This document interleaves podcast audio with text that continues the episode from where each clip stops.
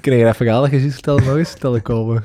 Ehm, ik eh, ben heel dankbaar en blij voor mijn geweldige luisteraars, ehm, die mij geweldige feedback geven op de podcast. Ja, ja, dat- oké, dat is allemaal goed, maar dat ander. Eh, dat Van van de- die, van die shampoo.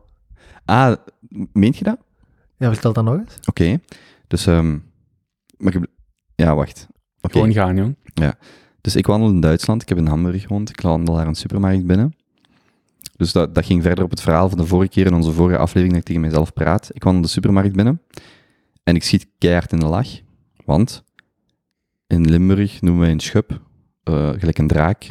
Voor een lelijke mens, maar meestal wel voor een lelijke vrouw, een schub. Ehm, en ik wandel die supermarkt binnen, eh, in, in het station in Hamburg, en ik zie daar zo'n volledige rayon met anti-schuppen shampoo staan. dus ik denk, is goed, ik ga er een paar kopen voor eh, vriendinnen van mij. Maar anti-schuppen in Duits is gewoon anti-roos shampoo. Sch- Schuppen in Duits, dus schuppen is eh, roos. Eh, maar ik vond dat dus hilarisch. En ik vind dat nog steeds voor Limburgers een geweldig cadeau om aan iemand... Rij even naar Aken, over de grens. Ga je bij een Edeka of zo gewoon wat bussen anti-schuppen shampoo halen en geef dat mensen, want dat is altijd hilarisch en dat kost maar een paar euro. Oké. Is, dat, is dat alles dat je daarover wilt vertellen? Ik zal ook nog vertellen dat ik een lief berichtje kreeg van iemand die zei: Ik lag plat. Ik vond dat heel grappig.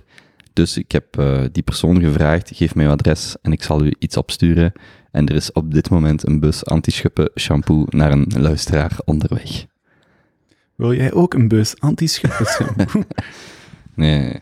Stuur daar niet een berichtje naar. Kopen nee, zo op vind, Instagram. ik vind dat leuk om zo dingen, om, om, om dingen op te sturen. Oké, Goed. Vandaag is het een eh, maar dat komt uit de maatschappelijke verantwoordelijkheid. Hè? maatschappelijke verantwoordelijkheid. Ik vind het wel. Wat heeft dit met maatschappelijke Om de verantwoordelijkheid wereld te te ontdoen van de schuppen. nee, nee, ik bedoel dat je lief moet zijn voor andere mensen. Hmm. Ja, dat is, dat is belangrijk. Dat is, dat is zo. Oké, goed. Ehm, Vandaag is het een eh, vrij gestructureerde aflevering van de Kopen Show. Ja, ik zal ook even de complimentjes doorgeven. Dat eh, best wat mensen zeiden van, was leuk om eh, een, een vlotte, eh, op tempo babbel te hebben, wat voorbereid. Dus dat ging over deel 1. Ik weet niet van buiten welke aflevering dat was, ik denk 128. Maar we doen dus vandaag de deel 2 van de Tribe of Mentors vragen. Ehm, hoe vinden jullie de stoeltjes? Ik zou hier echt kunnen slapen. Maar dat is ook echt wel omdat ik gewoon heel slecht geslapen heb met mijn hooikoorts. Pakken beter. Je schuift niet meer zo ieder half uur onderuit. Hm. Ja, dat ga ik nog hebben. En deze is, dat ziet er eigenlijk goed uit, hè? maar dat is, dat is Ikea. Dat is Ikea, zon hè. Dus mijn idee was, ik had eigenlijk 1000 à 1500 euro in mijn hoofdbudget om zo'n echt deftige stoelen te kopen. Maar ik vond dus niet exact wat ik wou. En dan vind ik dat veel te veel geld om niet 100% te vinden. Hoeveel is, hoeveel is dit? Ah, wel. Dus op zondag was ik in Genk met de auto. En ik wou graag naar Hasselt Ikea die stoeltjes gaan halen, zodat ik voor mijn babbel met Chill die had. Ehm, en België kostte ze 200 euro per stuk, maar op zondag was feestdag, was alles gesloten. En dan zijn we naar eh, Eindhoven gereden, daar waren ze 150 euro per stuk. Dus ik vind voor 150 euro heb ik en nog genoeg budget voor als ik in de toekomst iets tegenkom. En het zijn gewoon leuke stoeltjes. Ze waren ook heel makkelijk te monteren, dus ik raad die iedereen aan. Eh, ja, en ze zijn beter dan de, de vorige. Mooi. Cool, hè? Heel cool. Ehm, Dus wat gaan we vandaag doen? deel 2 van de Tribe of Mentors vragen. En dat is een eh, boek van Tim Ferriss. Ik raad mensen aan, het is niet per se nodig, maar je kunt het eerste deel beluisteren. Eh, het staat op zich los van elkaar, maar dat was eh, een vrij leuke aflevering. Ehm, ja, en dat is die, van die boek van Tim Ferriss, eh, waar, waar dat hij die vragen, deze elf vragen, naar een man of twee, jij weet dat, Teun? 200 of zo? 250, ja, zoiets. 200, ja. Dus 250 mensen die op deze vraag hebben geantwoord. En wij wilden dat ook eens doen. Dus ja. Misschien moet je kort nog eens de vorige vragen lezen en dan zullen we daarna naar de volgende springen. Of, mis- maar, maar misschien moeten we elkaar of onszelf eerst nog voorstellen. Oké. Of niet? Ja, is goed. Onszelf dit keer. Of elkaar. Of elkaar. Jij mag beginnen. Ik zal eh Teun voorstellen. Teun is eh 27 jaar. Yes. Eh 27-jarige jongeman uit Limburg, die daar nu al vijf jaar in Antwerpen woont en actief is in de design, productontwikkeling scene. Ehm, en daarbuiten ook gewoon all-around eh, aangename, interessante Limburgse Hij heeft Ja. recentelijk een bijnaam, een nieuwe bijnaam gekregen. En die is voor volgende keer op de Kobe Show. dus, Mogen we dat niet on the record zeggen? Heb je dat liever niet? Of wordt dat dan een ding? dat wordt een ding. Dan wordt dat een ding. Ja, Oké, dan, laat we dat- zijn. dan gaan we dat Op zich zijn er wel eigen dingen om. Ja, absoluut. Ja, maar ook, ook betere dingen. Ja. Ja, ja. zal ik Kobe voorstellen? Ja. Ja, laten we daar, laten we daar mee starten. Op naar het volgende. Hopla. Smooth. Dus, ik zit hier Onze in koning. Allee. de comfortabele zetel van Kobe van Reppelen. Ehm, onze gastheer en podcaster, die, eh, hoe lang zit je ondertussen bezig? Ongeveer Dit is een het klein... vijfde jaar. Allee, echt doorduwen een jaar, maar dit is het vijfde jaar sinds de eerste aflevering. Ja, dus Je, zou geen jaar aan het doorduwen, toch? Nee, maar sinds vorig eh, september. Bijna een jaar. Dus ik ken eh, Kobe als ehm, jonge, intellectueel, interessante gast die altijd op eh, nieuwsgierig op zoek is naar ehm, ehm, wat, wat nieuw. eh, Jij moet je niet moeien. Ik zeg niks.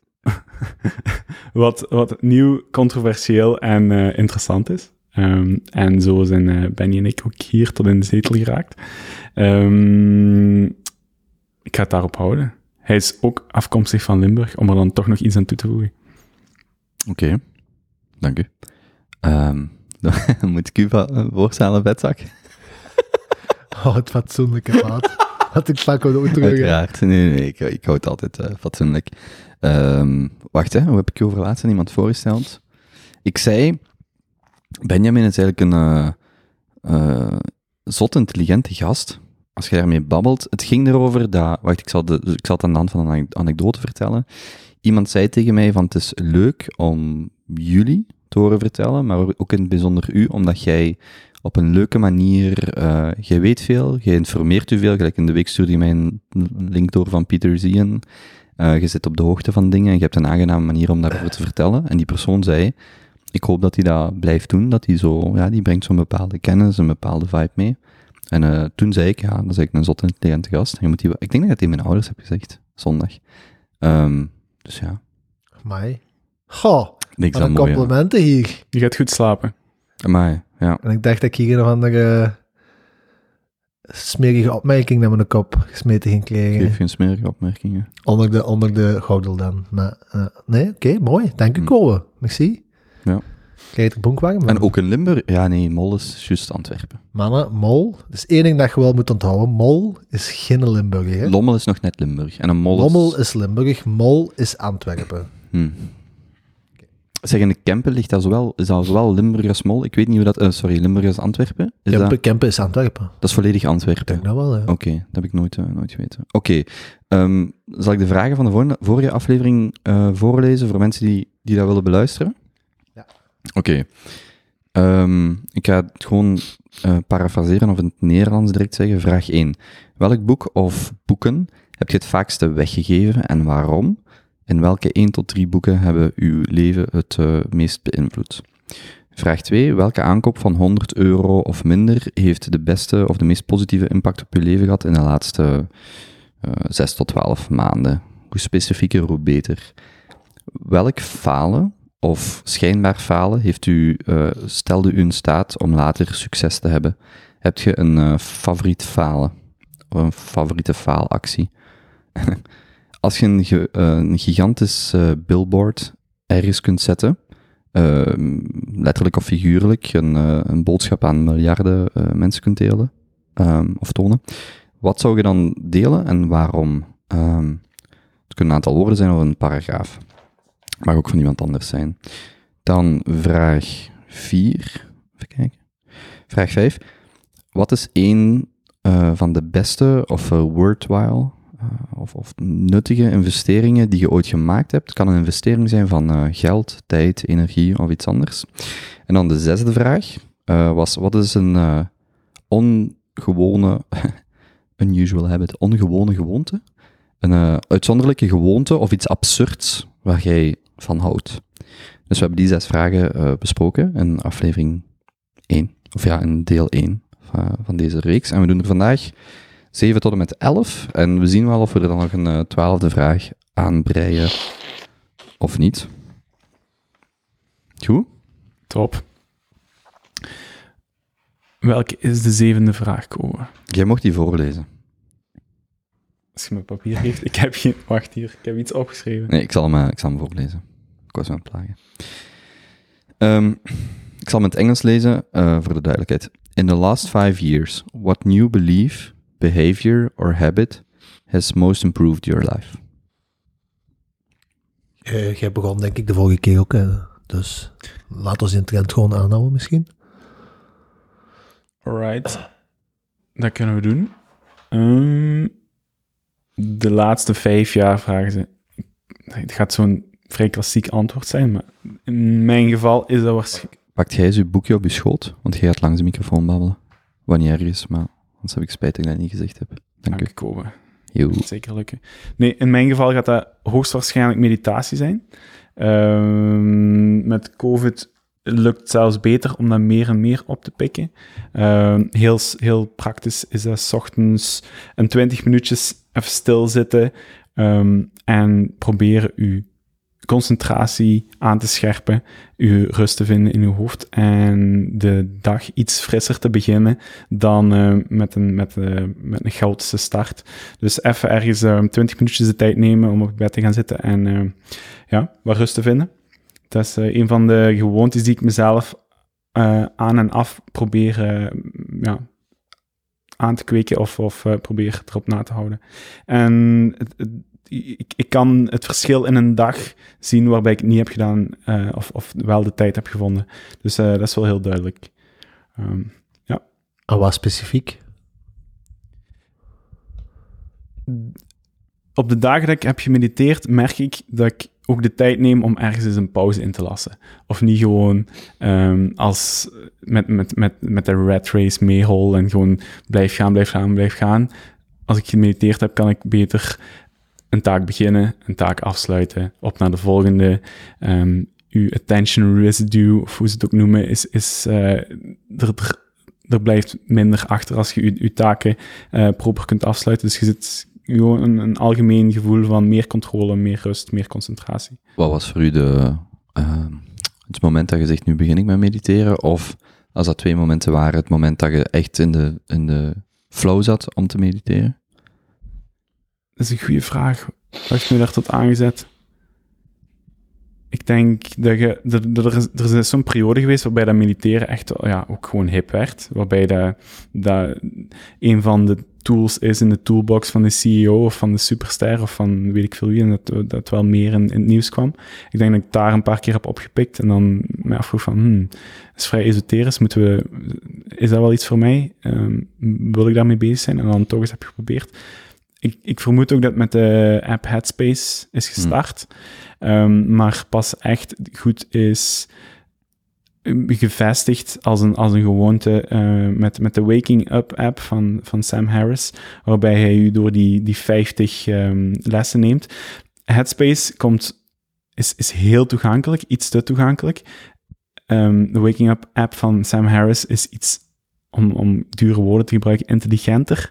Het, gaat iets dieper, het, is iets minder schools.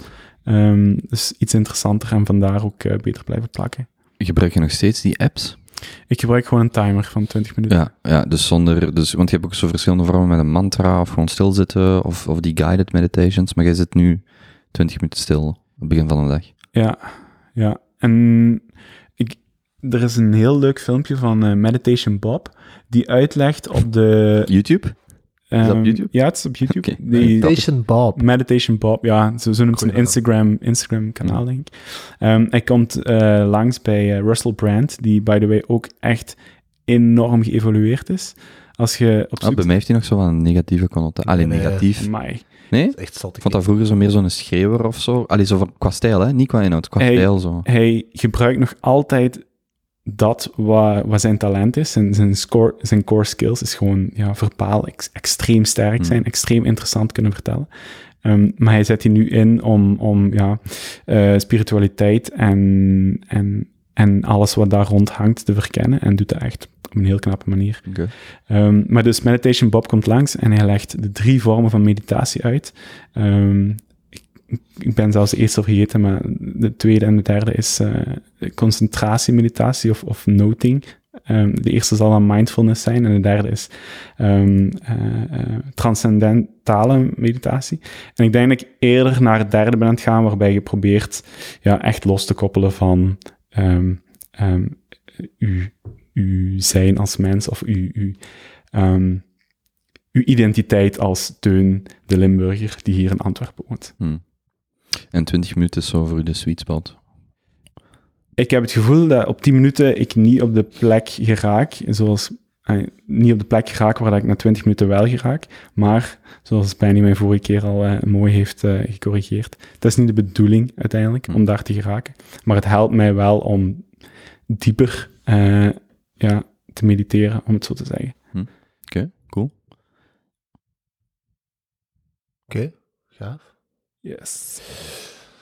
Um, wat is de beste gewoonte die ik mij in de laatste vijf jaar heb aangelegd? Dat is eigenlijk zo wat de... Tanden poetsen.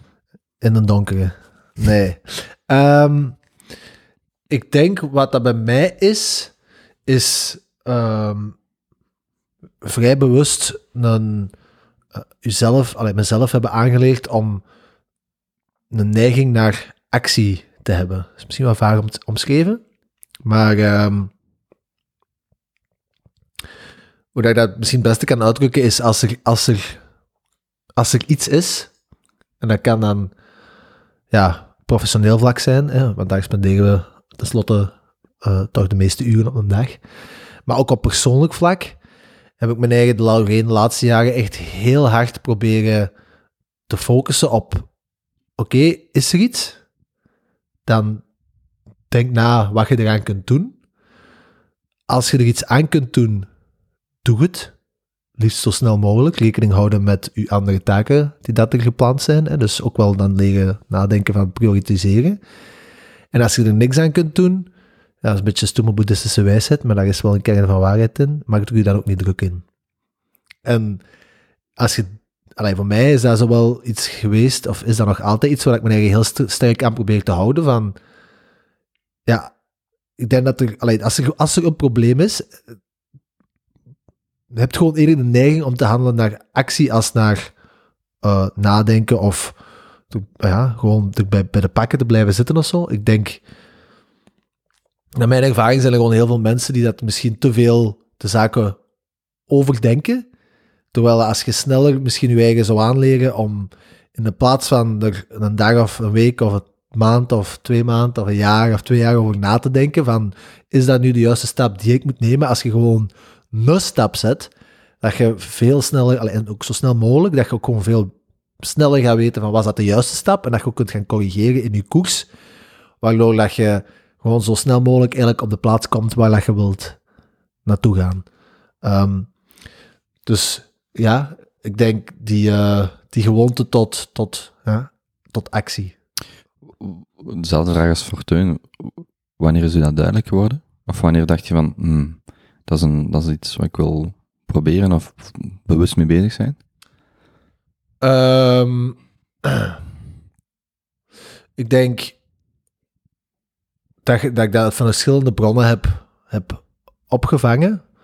Uh, ik denk dat dat sowieso ook in die, in die tijd dat ik zowel over boeddhisme las en zo, dat dat iets was dat dikwijls terugkwam van, zet je mij een uitdaging? Ja, twee opties, hè, hetgeen ik juist zei.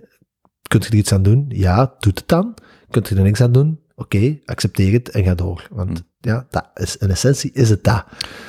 Vertel dan eens iets meer over waar je dat hebt opgepikt. Of, of is dat een specifiek boek of een, een Even goed zal het andere... Nee, dat is een proces geweest, meerdere artikelen, boek. Ja. Maar is er iets waar, als mensen zeggen van, ah, oké, ik ben daar super in geïnteresseerd, wat, heeft u daarin geholpen om dat besef te laten doordringen? Dat weet ik niet. Ik kan niet naar één specifieke bron wijzen, want het zijn verschillende zaken. Het, zijn, is zoiets gelijk als dat. Het is in de tijd toen als ik begon mij heel sterk te interesseren in ondernemerschap, zag ik dat, dat als ik biografie las over grote ondernemers, gelijk als een Steve Jobs, of weet ik veel wie, of een Benjamin Franklin, uh, waar misschien niet echt een cru ondernemer was, maar toch wel iemand die daar ja, zaken ondernam en die dat dingen deed.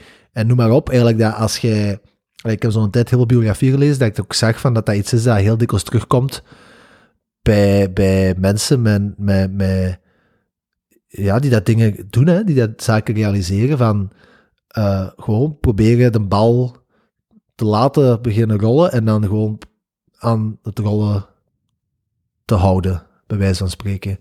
En vooral zien van, allee, naarmate dat je veilig komt, gelijk, als je echt een grote organisatie begint op te bouwen of zo, dan ga je natuurlijk mee moeten beginnen stilstaan bij de keuzes die dat je maakt en dan ga je omschrijving veranderen.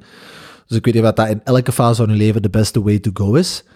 Maar in de fase waarin ik nu zit en in de laatste vijf jaar waarin ik heb gezeten, is dat wel iets dat mij heel, heel veel heeft geholpen. Ehm, ik merk dat nu ook in, in, bij ons in, ja, in, of bij andere zaken van... Ja, zijn er bepaalde dingen dat je denkt van ja, dat kan ik nu gewoon snel doen. Iemand bellen, mailtjes sturen. Ja, gewoon niet overdenken, maar gewoon heel snel proberen die, die, die gewoonte aan te leren. Ehm, omdat je denk ik, en ik, dat, was, dat is bij mij soms ook nog, maar ik, ik herken dat ook in mensen die bij ons juist komen werken, of, of dat je soms gewoon kunt verliezen in het denken tot bepaalde zaken te gaan doen. Uh, en dat werkt heel con contraproductief, naar mijn ervaring. Hmm. Want je begint weer vast te rijden in een vicieus cirkeltje. Um, ja. Als ik de kans krijg om een religieuze toets toe te voegen, de Serenity Prayer, dat is een gebed van drie zinnen. En ik, het probleem is, ik herinner het mij niet exact, dus ik ga het niet zeggen. Ik ga gewoon tegen mensen zeggen, zoek het op. Dat is heel mooi en dat gaat exact daarover. Ah, ja. De Serenity Prayer in het Engels. Oké, okay. klinkt Ja, goed, klinkt mooi. Ik denk dat Malcolm Gladwell... Of ehm, wacht, heb je je gsm bij je liggen? Dat zijn echt, het zijn anderhalve zin. Zoek dat eens op. Oké. Doet mij, Ik ik, tonen ondertussen nog Ja, ik denk dat Malcolm Gladwell ehm, er wel een boek over heeft geschreven, over worrying. Want daar komt het ook op neer, hè. Ehm, maakt, is dat zijn nieuwste boek? Dat laatste nieuwe boek? Of is dat al een ouder boek? maakt hij nog... Ik weet dat hij recentelijk een nieuw boek heeft geschreven en ik dacht dat dat Worrying was, maar het kan helemaal fout zijn. ehm, sorry, ik zit fout. Dale Carnegie. Mm. Dale Carnegie heeft nog een boek geschreven over worrying. En daar past hij dezelfde principes toe. How to stop worrying and How- start ja, living. Ja. Absoluut. En ehm, hij zegt daar ook van, kijk, als je er geen oplossing voor hebt, eh, kunt je er beter mee stoppen, kunt je er beter geen energie meer insteken, want de oplossing is er toch niet. Hm. Ehm, en baseert zich ook op dezelfde boeddhistische principes. Vind je het? Ja, ik heb het gevonden, maar misschien wel jij. Nee, nee, ga je gang. Ehm, Oké. eh, Serenity Prayer is a prayer written by the American theologian Reinhold Niebuhr eh, van 1892 tot 1971. En het is commonly quoted as God grant me the serenity to accept the things I cannot change, courage to change the things I can, and wisdom to know the difference. Dat is toch prachtig? Mhm, Oké, ik vind dat prachtig. Dat is mooi. Dan ga ik hier ergens... Ik ga het op het toilet hangen. Ik vind dat echt mooi. Oké, Als je dat zou kunnen uitdrukken in een symbool, dat is zo nog misschien wel iets wat ik... een symbool. Ja. Ik weet niet. Bestaat er, zou er een symbool van bestaan? Oké, Zullen we laten tatoeëren? Ja. Ja, ik, ik ben wel fan van dingen op mijn lijf te zetten waar ik echt in geloof. Ik ben er ook steeds meer over na aan het denken. Maar ja, jong. Alles is, alles is vergankelijk. En de dingen die dat moeten doen, dat is toch mooi als je daar... Als je die Als je kunt die- zien als ja. je in de spiegel staat. Hm. Ja, ik Hmm. vind dat wel, maar... Ja, dat is mijn mening, Dat, dat zei Gilles gisteren op de podcast, hè, dat hij zo snel een tatoeëur ging. En gewoon, ik heb vijf tattoos op, tattoos op een dag laten zetten. Zo allemaal zo klein dingetjes, hè. Die zo, ja, ik vond, ik kwam daaraan een herinnering hebben. Ik vond dat wel cool. Ik vind dat belangrijk. Zoals gelijk Casey Neistat, hè. Ja, met zijn armbal. Ja, deze namen staan vol. Zo allemaal dingen waar hij wilt aan herinnerd worden. Hm. Ik vind dat heel cool. Alright. Is dat voor u ehm, uw antwoord op de vraag? Ja. Dan ik even kijken. Ik heb dat hier zo mooi door elkaar getjoept. Oké, er is één ding wat technisch geen antwoord op de vraag is, maar wat ik wel graag wil aanhalen, omdat het langer dan vijf jaar geleden is. Ik ben dat jaar naar Brazilië geweest als uitwisselingsstudent, na het middelbaar. En wat ik, daar, wat ik elk jaar meer aan dat jaar apprecieer, is dat het echt zo een jaar was dat ik volledig vrij was van gedachten. Gelijk niet bezig zijn met, ah, ik moet nog gaan studeren en ik moet beginnen werken. Dat was echt zo het meest zorgeloze jaar uit mijn leven. En, maar zorgeloos echt op een heel fundamentele manier van, zo van, zo wil ik vandaag zou kunnen zeggen, ah, ik ga een jaar bijvoorbeeld een zaak starten of rondreizen. Maar met elk jaar dat erbij komt, voelt dat veel meer als, ja, maar je zet je leven op pauze of je offert iets anders op. En dat jaar was echt zo, als jonge persoon te kunnen gaan reizen, dat was, dat was een prachtige ervaring. En daar is voor mij heel veel uit gekomen. is niet echt een habit, maar ik wil dat graag meegeven. Ehm Eén habit dat ik had opgeschreven, wat ik denk dat wel heel veel impact op mijn leven heeft, is de Ryan Holiday. Ik denk dat ik het van hem heb. En dat is de, de geen budget, ofwel budget voor boeken regel. Dus dat ik echt voor mijzelf heb, en Ryan Holiday zal dat ook zeggen, dat je specifiek voor boeken in dit geval geen budget hebt. Als in, het, je mocht nooit in een boekenwinkel staan, denk ik, ga het niet kopen, want ik heb er het geld niet voor, of ik wil daar het geld niet aan geven. Als een boek is wat u inspireert of aanraakt, of iemand raadt dat aan, koop dat dan gewoon. Dat is een regel die ik nu, denk ik, vier jaar of zo heb. Um, ik vind dat heel aangenaam. Ik vind dat heel aangenaam dat ik gewoon in mijn hoofd zit van, ik, bijvoorbeeld, ik volg dan bijvoorbeeld Ryan Holiday zijn, zijn maandelijkse nieuwsbrief. En dan zal hij er een aantal biografieën of zo aanraden. En dan zeg ik, oké, ik ga gewoon, oké, een beetje daar ook je, balans in vinden, dat je niet alles koopt, want dat wordt daar veel te duur. Maar wel zo van, oké, uit deze newsletter, ik ga er gewoon één of twee van bestellen, wat dat ook kost. En, en allee, min of meer. En ik vind dat, dat is echt wel voor mij een regel dat zo zich echt... Um, ja, versplinterd over mijn leven. Want dat wil ook zeggen van, oké, als ik een artikel vind, want het moet ook niet altijd geld kosten. Maar bijvoorbeeld, ik zal altijd een boekenwinkel binnenwandelen als ik kan. En dan zoek ik bijvoorbeeld van, ik heb een boek in het Engels, ik vond dat goed. Is er een Nederlandse vertaling voor, voor 1 of 2 euro of zo. Maar het gaat gewoon om dat idee van, er is heel veel kennis en heel veel, heel veel linken tussen boeken bijvoorbeeld, of tussen die werken. En daar is echt, op een bepaald moment heb ik gezegd, daar maak ik, uh, dat is effectief een regel. Um, ja, en ik denk dat echt maandelijks wel 200 of 300 euro van mijn budget daar naartoe oh. gaat. Ja, dat is wel pittig. Wow! Ja, dat is pittig. Maar is ook... Jesus, kom! Ja, soms meer of minder. Maar bijvoorbeeld, deze uh, vorige week is een boek uh, gepubliceerd, een, een, herpublicatie van Richard Hemming, uh, You and Your Research is het bekende essay, maar het boek heet ben de naam kwijt, in ieder geval door Stripe Press. Dus Stripe, dat paymentbedrijf, ja, cool, die hebben een press-versie en daarin publiceren die bekende boeken. Dus ik heb een Amerikaanse maat, want dat is enkel op Amazon.com bestelbaar. Dus ik heb een Amerikaanse maat besteld, kunt je die, of gevraagd, kun je die vijf boeken bestellen, want omwille van corona kon je die niet hier laten leveren. En kun je mij die opsturen. En dat is dus als een collectietje van vijf geweldige boeken. Ook waar dat bijvoorbeeld naar Mark Andreessen zal naar één van die boeken verwijzen. En dan dat boek van Richard Hemming. Richard Hemming um, en dat zijn gewoon fenomenale boeken. En dan denk ik, oké, dus die regel stelt me dan staat van dat kost dan weer 100 dollar of 150 dollar, weet ik veel.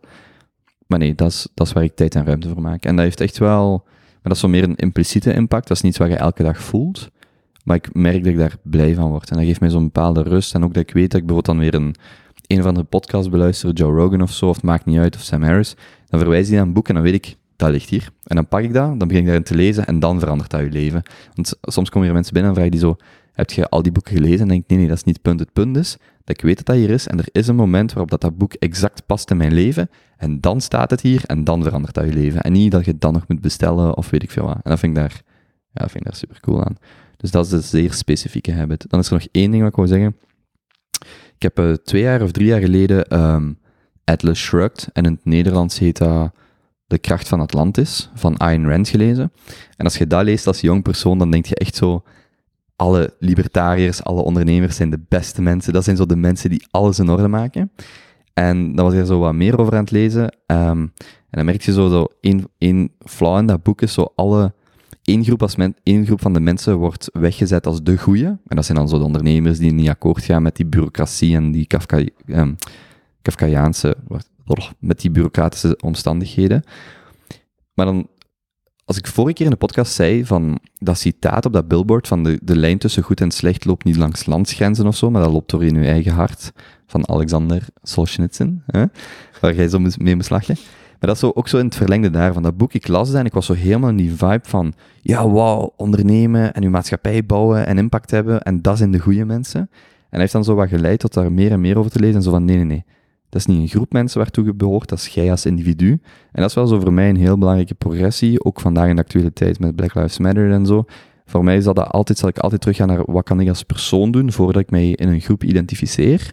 En dat is voor mij wel heel fundamenteel geweest. Uh, specifiek met dat boek van Ayn Rand en over de laatste jaren. Ik weet niet of dat duidelijk is of zo, als ik dat zo uitleg. Maar dat is voor mij wel heel, heel aanwezig zo.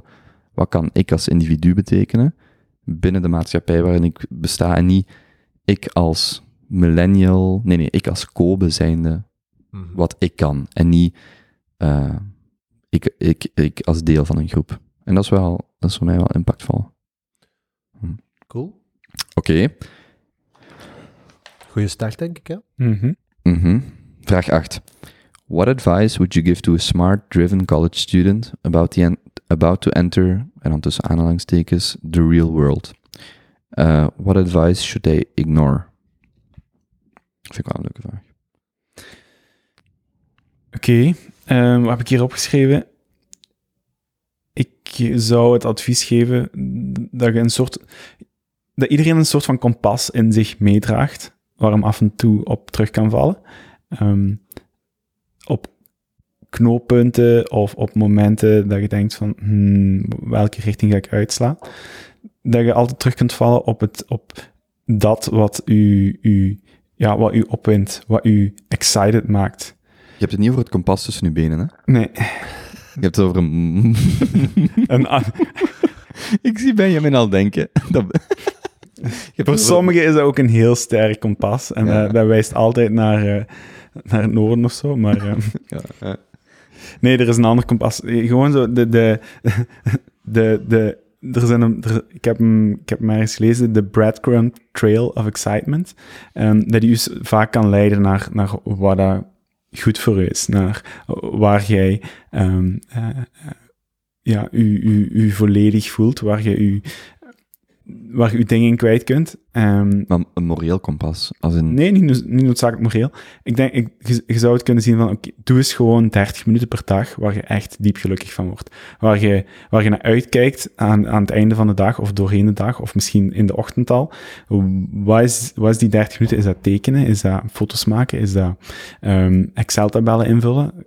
Weet ik veel wat is, maar hetgeen wat u excited maakt, wat, wat u triggert, Hmm. kan vaak wel een, als een leidraad eh, dienen om u, om u naar de plek te brengen waar je ja, gelukkig bent, waar je je volledig voelt, waar je uw ding kwijt kunt. Ehm, en dat kompas, ja, ik zou, zeggen, ik zou aanraden aan, aan jonge studenten die in de, in de maatschappij of in, in het professionele veld stappen en die nog wel moeten uitzoeken van oké, wat voor profiel ben ik nu juist, waar pas ik bij, hoe ga ik ehm, iets van waarde brengen naar de maatschappij, naar, naar mijn medemens, om een beetje te zoeken van oké, waar what excites me? Wat is dat voor u? Ja, dat is een goede vraag. Er zijn meerdere zaken die mij exciten. Eh, mensen bij elkaar brengen, mensen activeren met een idee, mensen motiveren met een idee. Ik denk dat er ergens op de mix tussen innovatie en, en, en, en, en people management zit. Ja. Het is, het is niet altijd even duidelijk, maar het geeft u wel een richting. Mhm. Oké, cool. Is dat, is dat voor u een beetje hetzelfde als uw buikgevoel volgen?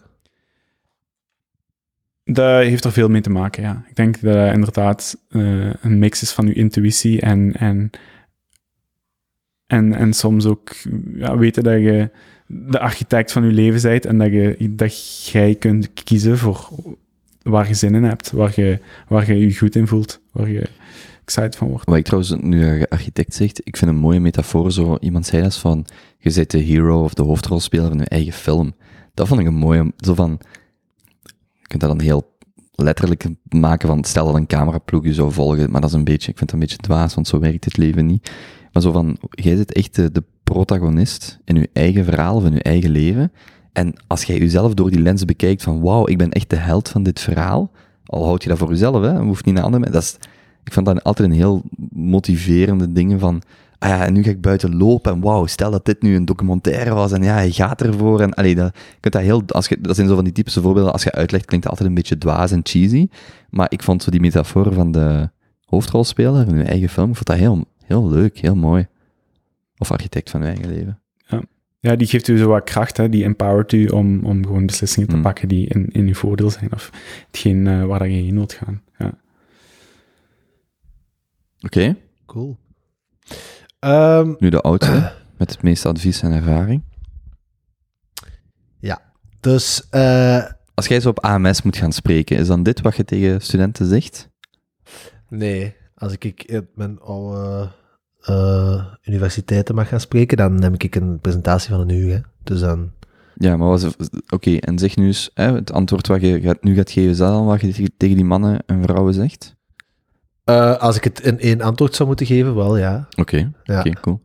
Ehm, het beste advies, denk ik, dat, dat ik aan iemand die dat nu het school zou verlaten zou geven, is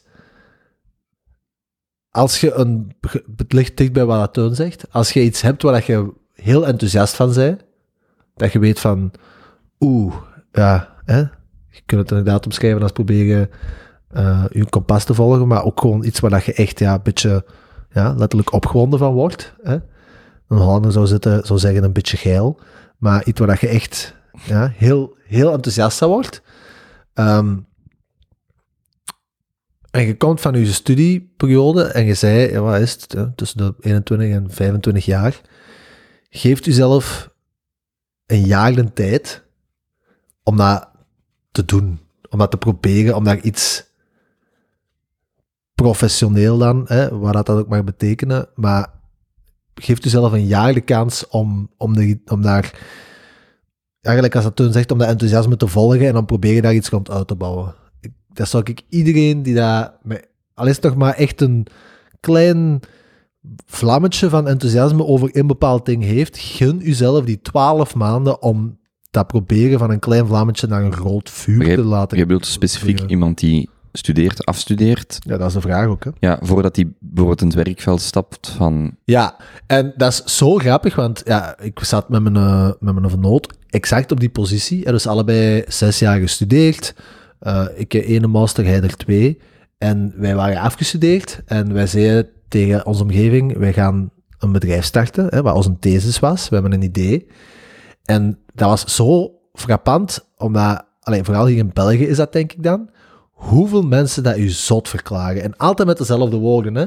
Maar alleen jong, zijn dat wel zeker? Je hebt zo lang gestudeerd. En dat is zo, allee, en dat, dat is zo'n groot risico. En, en dat, dat, dat kwam altijd terug, zo dat woord, alleen dat risico. Hè, je pakt toch een groot risico. Dat is zo typisch iets, dat, dat is, volgens mij is dat echt bij ons ook ingeënt. Van, Als je dat doet, dat is, dat is een groot risico. Maar iedereen zegt dat. Precies elkaar zo wat naapen als, als, een, als een bende papegaaien. Maar als je daar inherent, over nadenkt, wat is je risico? Je hebt, je hebt, wat is het, 1700 euro als je afgestudeerd, zelfs met een master. Als je bij een Deloitte gaat werken of zo, je verdient 1700 netto en een, en een auto. Dus pak, rond het af op 2000 euro netto, maal 12, dus je opportuniteitskost is 25.000 euro. En als je een jaar gaat werken, je moet ook zien dat je iets of wat brood op je boterham hebt. Dus je gaat waarschijnlijk wat meer uren moeten gaan werken, gelijk als wij ook. We waren toen een dag bezig met ons, onze, onze buik te volgen of ons, of ons vlammetje te laten groeien. En dan in het weekend en na de uren deed je nog iets bij om wat, wat bij te verdienen. Dus wat, uiteindelijk, wij verdienen ook een paar honderd euro in de maand. Dus waar is uw effectieve opportuniteitskost? 15.000 euro? 10.000 euro? Als het al een iets minder riskante business is, waar dat je sneller, of niet noodzakelijk een business zijn, maar als het iets is waar dat je sneller cashflow kunt genereren. En dat is in mijn ogen gewoon een gigantisch overschat risico in specifiek België en misschien wel meer landen in Europa of de westerse wereld, ik weet het niet. Ehm, dus dat zou ik iedereen aanraden. Gunt uzelf die kans en spreek niet direct in dat bedrijfsleven. Dat wordt bij mij de, voor mijn kinderen de Van Reppelenbeurs. Dus ik, ik, zit, ik denk daar echt veel over na. Van, stel, je hebt in de, in de veronderstelling dat kinderen al willen verder studeren. Want ik wil dat niet opleggen. Tegen dat wij, tegen dat Ja. kinderen zo oud zijn. En ook wat de, ja, ook wat de situatie Je is. bedoelt uploaden. Wel. Op, dus in, in de huidige context, maar inderdaad over twintig jaar, wie weet wat of hoe. Maar in de huidige context zou ik graag tegen mijn, zowel mijn zoon of dochter willen zeggen van kijk, ofwel gaat je drie jaar studeren of vijf jaar of whatever je wilt doen, doe maar. Met bepaalde verwachtingen, maar doe maar. En je hebt dan idealiter een, een, een beeld in je hoofd van wat gaat dat kosten? Of, of één, wat gaat dat kosten? En twee, hoeveel willen wij bijdragen? Hoeveel moet hij zelf betalen? Of zelf maar gaan bijwerken? Hoeveel wil hij betalen? En ergens zit ik dan in, mijn hoofd dat ik heel graag tegen mijn 18-jarige, tegen mijn 18-jarige kind wil zeggen van kijk, ofwel gaat jij vijf jaar studeren en wij betalen je kot bijvoorbeeld en jij de rest. Of je blijft vijf jaar bij ons, maar gaat vijf jaar lang werken aan je, aan je eigen dingen. Je, je schrijft je maar in een universiteit dat je alle voordelen hebt van een student, 17 studiepunten of 27. Je moet nooit naar de les gaan, maar ik wil wel dat je op vijf jaar zegt van ik ga niet voor dat diploma, maar de beurs is, je mocht hier wonen en je mocht vijf jaar je ding doen. Is dat schilderen? Is dat de wereld rondreizen? Is dat, is dat weet ik veel wat doen? Doe maar. Of dat de beurs misschien bijvoorbeeld is, vijf jaar mogen studeren, dat betalen wij, het kot. En je hebt ook nog twee jaar ervoor of erna dat je doet wat je wilt. Dus de ene zegt misschien, ik wil vijf jaar handelsingenieur gaan doen. En dan een jaar, wat jij net zegt, mijn ding doen, voordat ik ga, zogezegd tussen, tussen aanhalingstekens ga werken. En de andere zegt misschien, ja, maar ik, ik wil eerst misschien twee jaar werken op mijn achttiende, wat ik misschien, wat ik persoonlijk waarschijnlijk beter had gedaan, en dan pas gaan studeren. Zo voor gewoon dat je die, die vrijheid laat, maar dat de beurs is wel, jij zit 18 en je hebt zelf de keuze wat je met je leven doet, en er is geen waardeoordeel dat je beter gaat studeren of beter dit, maar je moet vooral de ruimte hebben van, je zit 18, kijk maar wat je wilt doen. Maar En, je wa hebt- en wat als uw zoon zegt, oké papa, ik ga nu vijf jaar 18 uur per dag gamen. dan zou ik vragen, wat is het plan? Wat wilt je na vijf jaar daarmee bereiken?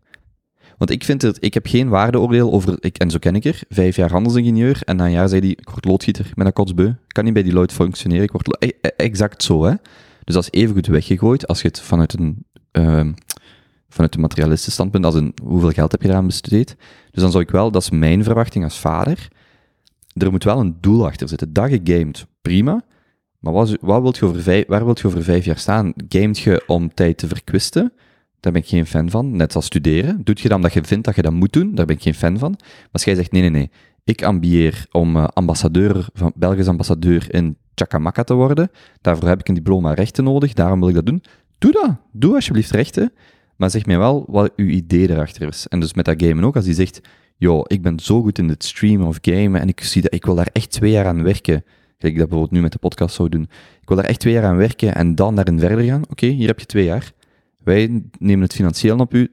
Doe, er twee jaar en zet zelf uw, dat zou ik dan vragen, zet zelf uw doelen. Waar wilt je over drie maanden staan? Over negen maanden? Over, over 18 maanden en over 24 maanden? En toets die zelf af. En kijk dan, haalt je dat ja of nee, dat je dat toch, hè, want voordat je begint moet je maatstaf, maatstaven hebben, dat je, niet, dat je niet gewoon aan het eilen bezig bent, maar laat je die zelf definiëren. En dat is hoe dat ik daar echt met mijn hoofd zit. Van, zo, zou ik dat graag, zo had ik het graag misschien voor mij gehad. Ja, dat is wel een heel grave beurs. En dat is dan de ja, maar dat is echt iets waar ik, ja, waar ik hopelijk veel met mijn partner over kan praten. Van hoe ziet jij dat? Was de, om niet zo dat nauwe, enge beeld te hebben van, ga studeren en dan zit je afgestudeerd en, oh man, ik heb vijf jaar gestudeerd, ga toch niet ondernemen, dat risico. Dan denk je, fuck nee, als je dat wilt doen, doe dat. Ja. Is, dat, is dat dan ook uw advies? Nee, Oké. mag ik dat nu zeggen? Ja. Oké, mijn, mijn simpele advies is, dus er, er waren twee vragen. Advies dat ze zouden moeten doen en advies dat ze zouden moeten negeren. Op de eerste vraag is mijn simpele advies van, doe alles in uw eigen naam. Nee. Bad recommendations is de volgende vraag. hè? Hoe zeg je? Bad recommendations is Ja, ja. de volgende vraag. Maar deze vraag was, welk advies zou je geven? En welk, ad, what advice should I ignore? Maar ik heb twee korte antwoorden. Hè, dus welk advies zouden zou ze moeten negeren? Ik heb twee korte antwoorden op beide. Het advies dat ik zou geven is, doe alles onder je eigen naam. Ehm, zeker in een wereld van netwerkeffecten, alles onder je eigen naam. Dus in mijn geval de Kobe Show, van Rappel is mijn blog. Alles wat ik doe, ik was vandaag zo door de hitlijst op Spotify aan het gaan en dan zie ik zo, dit mediabedrijf, dat mediabedrijf. Ik zo, nee, nee, alles onder mijn naam. Ik vind dat heel cool, want dat geeft u leverage en dat houdt je ook, eh, ik verwijs veel naar Naval, dat houdt je ook eh, accountable, om anders al- alles onder je eigen naam te doen. En vind ik ook zorg dat je ehm, alles op lange termijn bekijkt. Al je relaties, al je vriendschappen. Dat is zo dat idee van als je je er over tien jaar niet ziet werken, ga dan morgen niet terug naar dat werk. Maar trek daarvoor alles door. Als je iemand tegenkomt en je wilt daarmee bevriend zijn, denk dan, zou ik deze persoon op mijn huwelijk uitnodigen? En als het antwoord nee is, denk dan heel goed na over hoeveel tijd je daarin gaat steken. En als het antwoord ja is, steek er dan heel veel tijd in en maak er, doe er moeite voor. Dus alles op lange termijn bekijken. Ik denk dat dat een goede lens is voor het algemeen. En dan welke advies ze zouden moeten negeren. Dat is voor mij een heel simpel voorbeeld van als ik aan het wandelen was. Dus ik, heb een, ik, heb een echt, eh, dus ik ben naar Santiago gaan wandelen. Het is echt zo'n lange dag, waarschijnlijk in de 30 kilometer. Ik ben met een, met een mieken aan het wandelen in Duitse. En we zijn stikkapot. En er komt een auto voorbij gereden. Een, een auto, ah, dus een chauffeur in een auto. En wij vragen welke kant, we stonden op een kruispunt. We zeggen welke kant moeten we uitgaan. En die vent zegt, ja, het is gewoon drie kilometer die richting uit. Ehm 10 minuten en je er. Maar die zegt dat vanuit zijn perspectief. Wij hebben al fucking 30 kilometer gedaan, we zijn uitgeput, dus 3 kilometer op dat moment is minstens een uur naar daar wandelen. We doen dat, we merken dat we fout zitten, een uur terug, dus we zijn twee uur na een heel lange dag al extra gewandeld voor niks. Achteraf was ik daarover aan het nadenken, en dat is iets wat mij altijd is bijgebleven, van vraag enkel advies aan mensen in dezelfde situatie. Als je aan het wandelen bent, en je wandelt drie kilometer fout, dat is fucking ver. Voor een autochauffeur of een fietser is dat vlakbij. Drie kilometer geen probleem, ik fiets even op en af. Maar dat was zo'n heel klein voorbeeld dat ik dacht, als ik bijvoorbeeld uh, een zaak start, ik moet niet gaan praten met mensen die nooit een zaak hebben gestart. Ik moet gaan praten met mensen die dat exact hebben gedaan. Als ik bijvoorbeeld, ik zeg maar, morgen in de media wil komen, dan moet ik niet vragen aan mijn ouders, hey, hoe kom ik in de media? Die hebben daar geen ervaring mee. Dan moet ik naar iemand gaan en zeggen, je hebt een PR-bureau, hoe doe ik dat? En dat is zo'n zo'n heel klein um, stukje van, negeer al het advies van mensen die niet gedaan hebben wat jij hebt gedaan als algemene regel. Hè. Dat wil niet zeggen dat iedereen zijn advies nutteloos is. Maar als jij bijvoorbeeld, uh, ik zeg maar, je wilt een kapitaalsronde doen en je wilt 5 miljoen ophalen, ga dan alsjeblieft babbelen met mensen die dat hetzelfde hebben gedaan en verlies geen tijd met al die paljassen die zeggen, nee, dat gaat nooit, dat zit je niet waard, je gaat dat nooit vinden. Gewoon negeer dat allemaal. Ga enkel naar mensen die exact weten, uh, die, die hetzelfde hebben gedaan. Um, en dat helpt mij ook om heel veel theoretische mensen over te slaan die het nooit in de praktijk hebben gedaan. Dat vind, ik vind dat heel waardevol. Van oké, het is niet omdat dat een boek zo staat, ga eens babbelen met iemand dat effectief heeft gedaan. Er is een framework voor digitale marketing. Nee, nee, ga met iemand babbelen die een, die een campagne heeft gedaan, gelijk jij hem exact wilt doen. Dan gaat iemand zeggen, ik heb nooit een boek gelezen, ik heb gewoon dit en dit gedaan, probeer dat ook eens. En dan zo, ah ja, oké, oké. Zo, zo dat, dat equivalent. Oké. Oké. Um, what are bad recommendations you hear in your profession or area of expertise? Oké, um, wat wij te vaak horen, of wat ik ook in mijn team te vaak hoor, of waar ik zelf... Kunt, kunt je misschien, en voor, voor ons alle drie kort kaderen, wat jij zelf ziet als uw profession of area of expertise? Ja. Want Pardon, wij weten dat van elkaar, maar dat is voor de luisteraar misschien niet helemaal duidelijk. Absoluut. Um, dus ik werk in een innovatie- en product design team. We helpen bedrijven met het ontwikkelen van hun uh, fysiek product, um, dienst of uh, digitaal platform en alles daartussenin.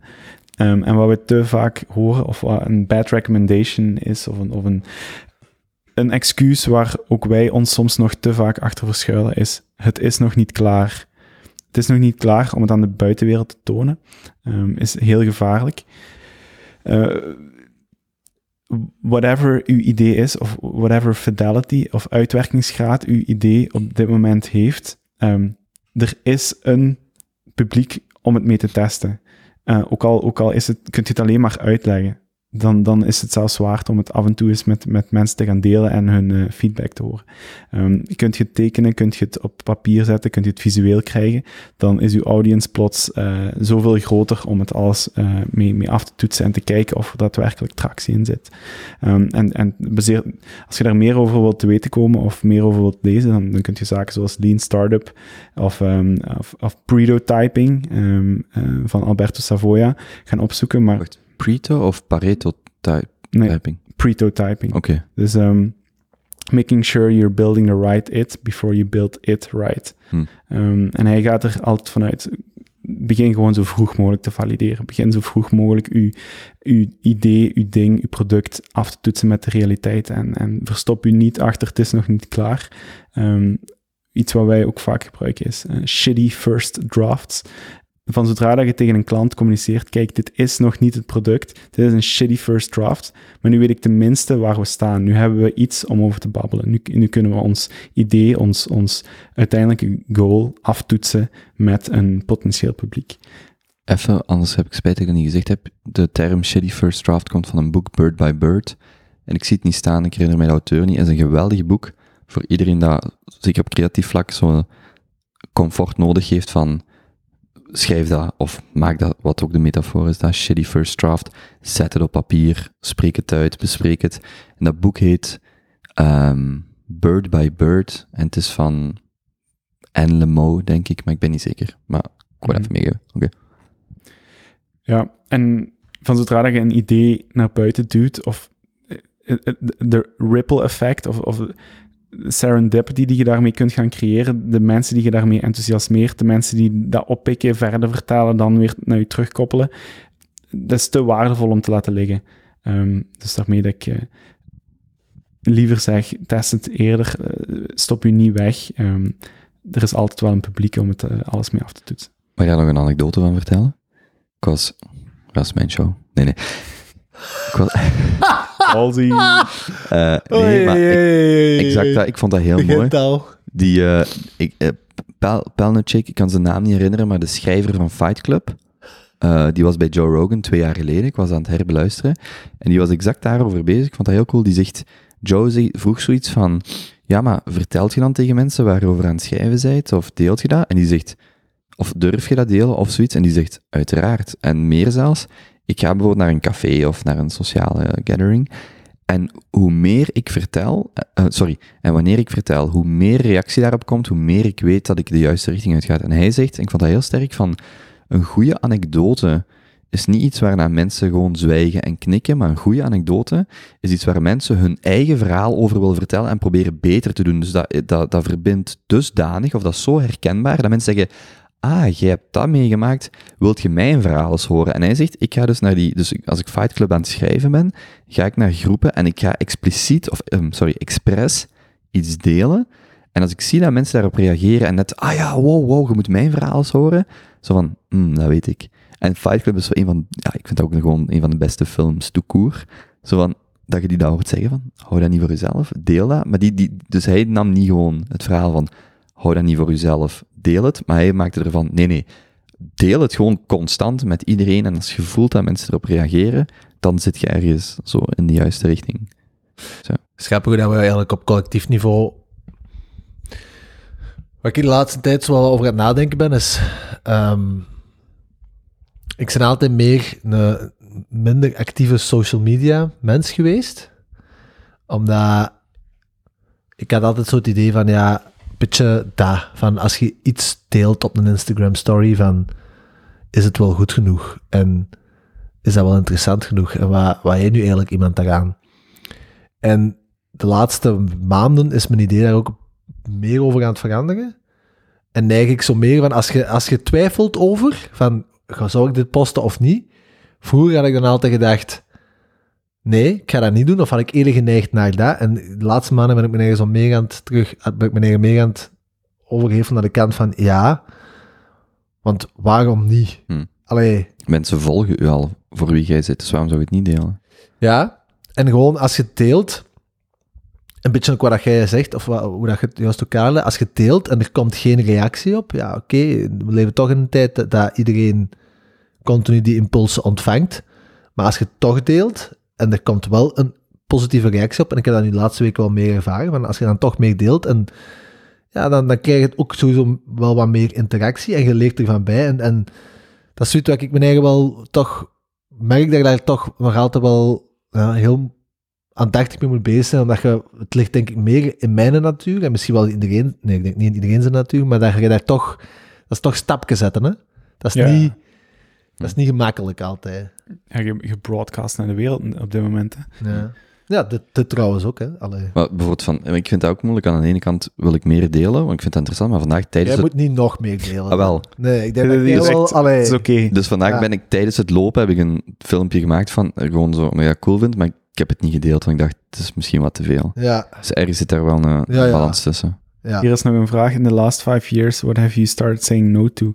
Kobus en stories. Heb je dat geplakt?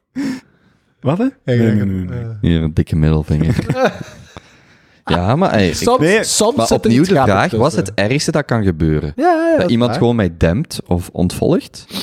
Ja, oké. Maar er zijn altijd dan wel mensen die daar reageren en zeggen, ah ja, leuk. Dus, dus daar is ook weer de vraag, ja, wat is het ergste dat kan gebeuren? Ik vind het heel interessant om zo wat eh, aan te voelen wat nu werkt of wat niet werkt.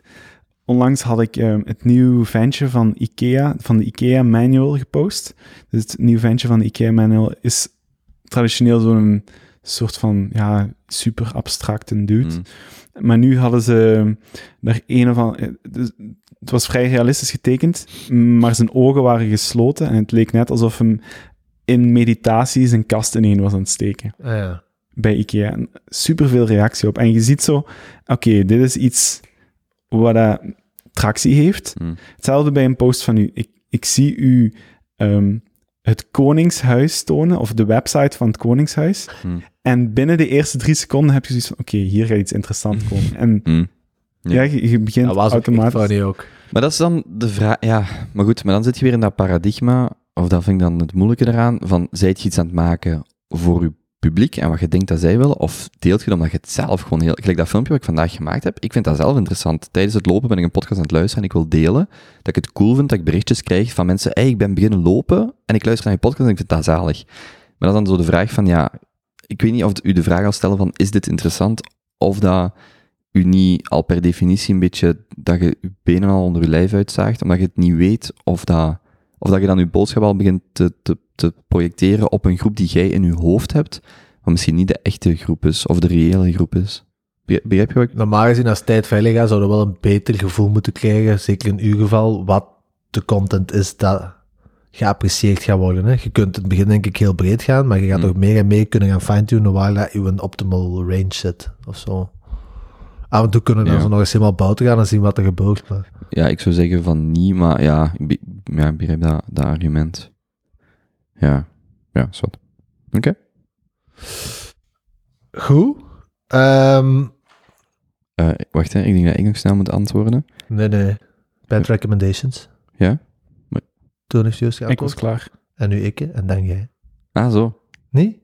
Jawel. Ik had- eh, sorry, ik was helemaal vergeten dat jij nog niet had geantwoord. Ja. Ehm, twee puntjes. Ehm, Zeg eens eerst wat u, volgens u, uw profession of area of, of expertise is. eh, ik, ja. ehm, duurzaam ondernemerschap. Of een maakbedrijf starten in België. Oké. Zoiets, ja. Ehm, maar ik heb, ehm, ik heb twee puntjes. Eén dat licht gekoppeld is aan het vorige punt, wat ik dus ook vrij kort ga houden. Wat ik een slechte, allee, wat ik echt een heel slecht advies vind. Dat vroeger misschien nog meer wat toepassing was als nu, maar volgens mij nu echt totaal achterhaald is, is zo het argument van, ja, ga eerst ergens ervaring opdoen voordat je zelf begint. Ja, ik denk dat dat echt veel minder van toepassing is dan dat ooit is geweest. Mm. Omdat bij die corporates je gewoon niet de dingen leert, volgens mij, dat je moet leren als je zelf iets zou willen Ja, beginnen. of de vraag is, wat is ervaring? Of hoe definieert je dan ervaring? Ja, ook al.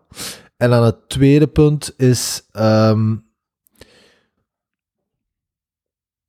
dat er zo heel hard, dat is nu misschien wel allemaal geminderd, maar er is een tijd geweest dat heel hard ging over zo hustle culture en heel hard gaan en zo hard mogelijk werken en ja, vooral ook door de idolen die dat er zijn. Hè. En Elon Musk is daar nu eh, bijvoorbeeld een heel goed voorbeeld van. Hè. Die mens die heeft het idee van 80 à 100 uur werkweken wel wat ge- ge- geïdoliseerd. Gary Vee heeft daar ook, ook heel zijn dingen op gebouwd, moest ik gaan denken. Ja. Zo van, ah, hustle, hustle, hustle. Ja, en dat is zo de laatste paar jaar heel hard gegaan. En voor heel veel mensen is dat denk ik zo wat, wow, dat is the way to go.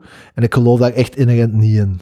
Ik, eh, ik denk dat een mens, als hem echt zijn eigen voor en na zijn werk alles goed voorbereidt op die acht uur dat hem gefocust wilt gaan werken en wilt presteren, dat je gewoon al bezig bent met een paar keer per week te gaan sporten, met goed te koken, met sociale contacten en zien dat je je gewoon goed voelt en dat je genoeg slaapt. En als je dan 's ochtends ook inderdaad al een goede routine hebt van wat je wat meditatie doet en wat journaling en dat je een goed ontbijt pakt en dat je klaar voor de dag bent, geloof ik gewoon niet heel hard in dat continu 80, 100, 70, zelfs 60 of 50 uur werkweken. Ik geloof daar niet in. Dat gezegd zijnde, er zijn altijd momenten dat je daaruit moet berekenen. Dat er Hmm. momenten zijn in je carrière, in je project wat gaan doen zijn, in je business, dat je even moet gaan doorpompen voor iets op te leveren. En dat jij wel aan die 60, 70, 80 uur weken zit, dat kan. Maar het idee dat dat het beste is en noodzakelijk is om succesvol te zijn of zo, dat geloof ik minder in. Ja, zij presenteren dat, naar mijn mening, zoals de prijs dat je moet betalen voor succes. En ik vind dat niet. Ik denk dat er heel andere, zogezegd, prijzen zijn of manieren daar naartoe zijn. Het is niet, de prijs is niet 80 uur per week voor Ja. vijf of tien jaar lang. Maar als ik daar ook nog één ding over kan zeggen, er is een heel goed filmpje dat eh, Casey Neistat daarover over heeft gemaakt. Jij zult dat misschien nooit gezien hebben, ik weet niet of jij... Met zo, eh, Met die domino's? met die domino-blokjes, waarin hij gewoon 24 domino-blokjes legt en dan er acht tekent of zeven tekent eh, in het rood, dat is slaap, dit is sport, dit is familietijd en dat is werktijd. En als je zelf die, die oefeningen zou doen en je hebt een relatief gezonde levensritme, dan heb je gewoon drie keer in de week dat je wat is gaan, gaan sporten en dat je een paar keer in de week andere mensen ziet en dat je eens kookt en, en dan als je genoeg wilt slapen, wat volgens mij ook cruciaal is om goed te kunnen presteren, dan is heel dat idee van die 80, 90 of oh, laat staan 100 uur werkweken gewoon niet realistisch. Dat gaat niet.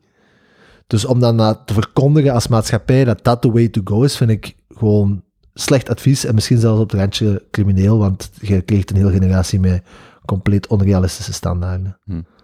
En daar, ik denk zelfs dat als je, dat, als je daar buiten je werk, dan zie je dat je gezonde ritmes creëert en dat je, ehm, dat je in de acht uur dag er zij gewoon presteert, dat dat zelfs gewoon meer kan opbrengen als die 60, 70, 80 uur om in bureau te zitten. Want, allee, let's face it, alles wat je doet nadat je s'avonds gegeten hebt, is niet meer de helft zo productief als alles wat je in de voormiddag doet. Hè.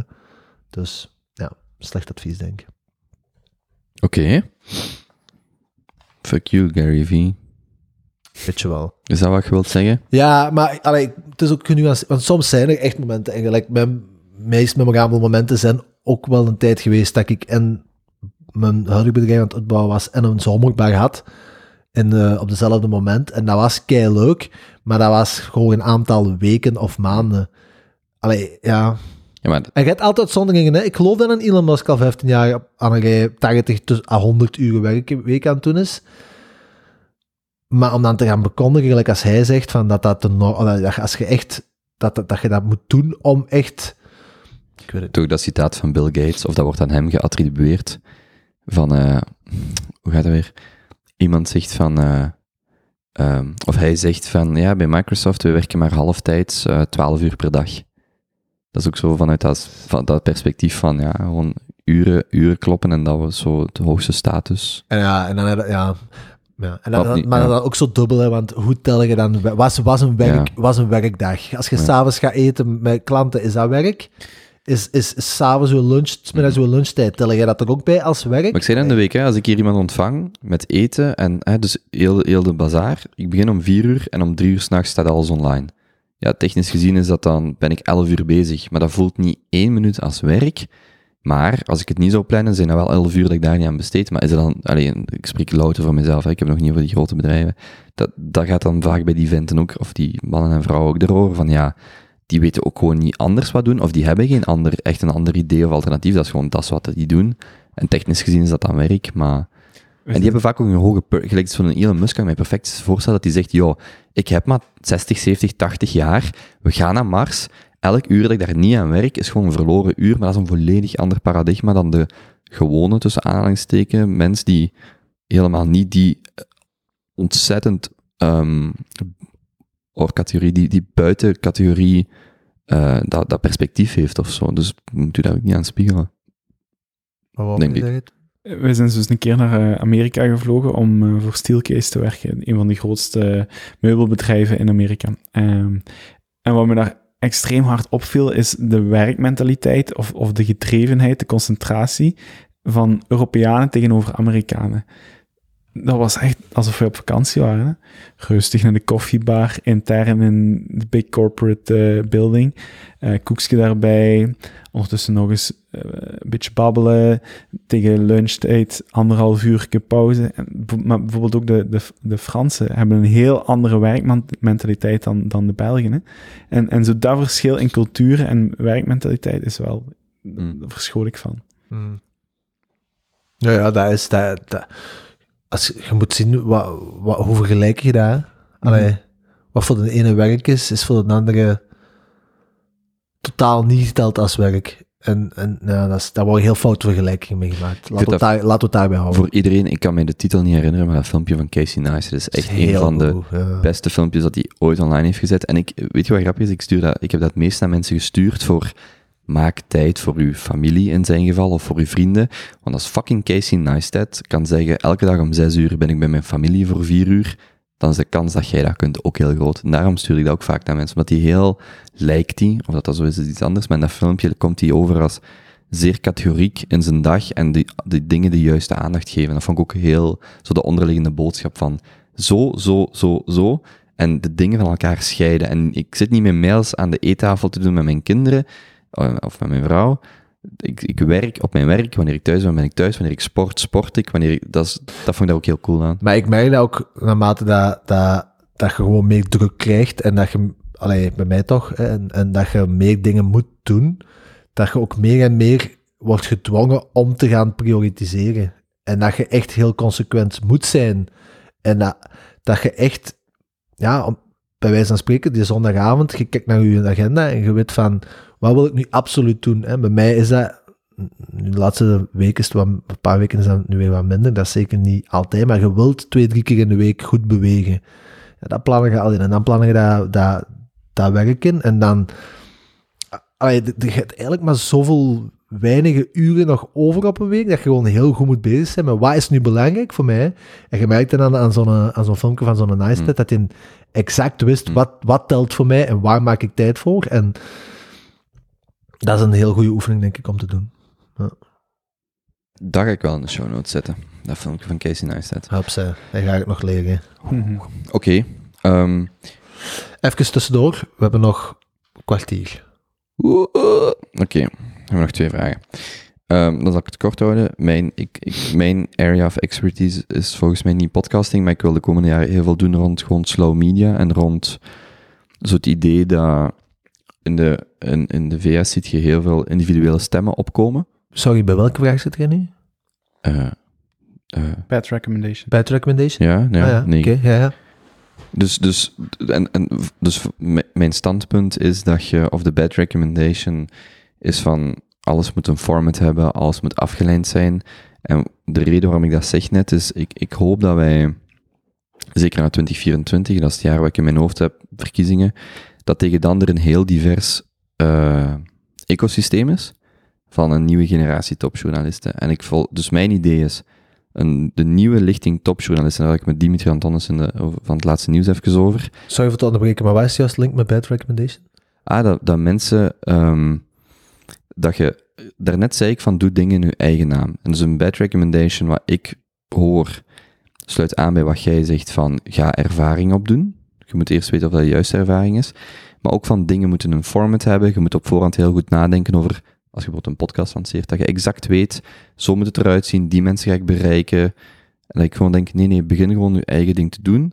Uh, publiceer uw idee, vertel erover, deel ook wat, wat jij daarnet zei, van, van waar wacht je op of waarom wacht je tot het perfect is.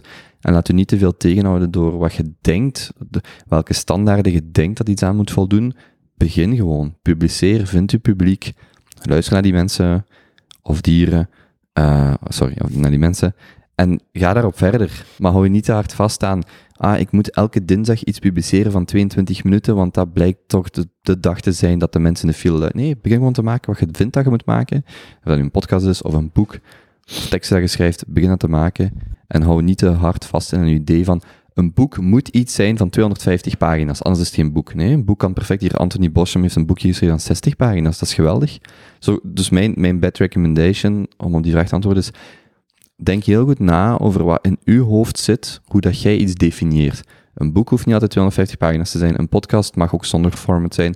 Een liedje, de enige reden waarom liedjes 3 à 4 minuten duren, is omdat vroeger op vinylplaten konden ze niet langer dan 3 minuten een liedje afspelen. Dat was letterlijk een hardwarematige beperking. Daarom zijn alle liedjes 3 minuten. Maar als je vandaag een artiest bent in een streaming er, uh, Moby heeft een nummer van 45 minuten. Dat is ook een nummer. Dus het punt wat ik wil maken is, de bad recommendation is, denk heel goed na over de limieten die je denkt dat je hebt, omdat die vaak komen uit een wereld dat veel ouder is dan de wereld waar wij in zijn opgegroeid.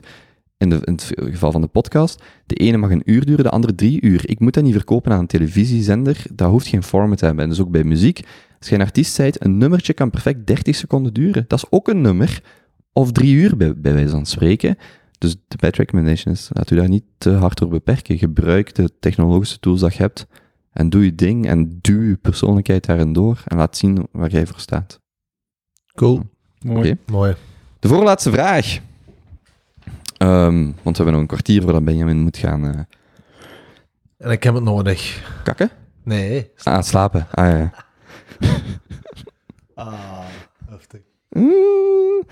In the last five years, what have you become better at saying no to? Um, tussen aanhalingstekens, tussen haakjes, distractions, invitations, etc. What new realizations and or approaches helped? Any other tips?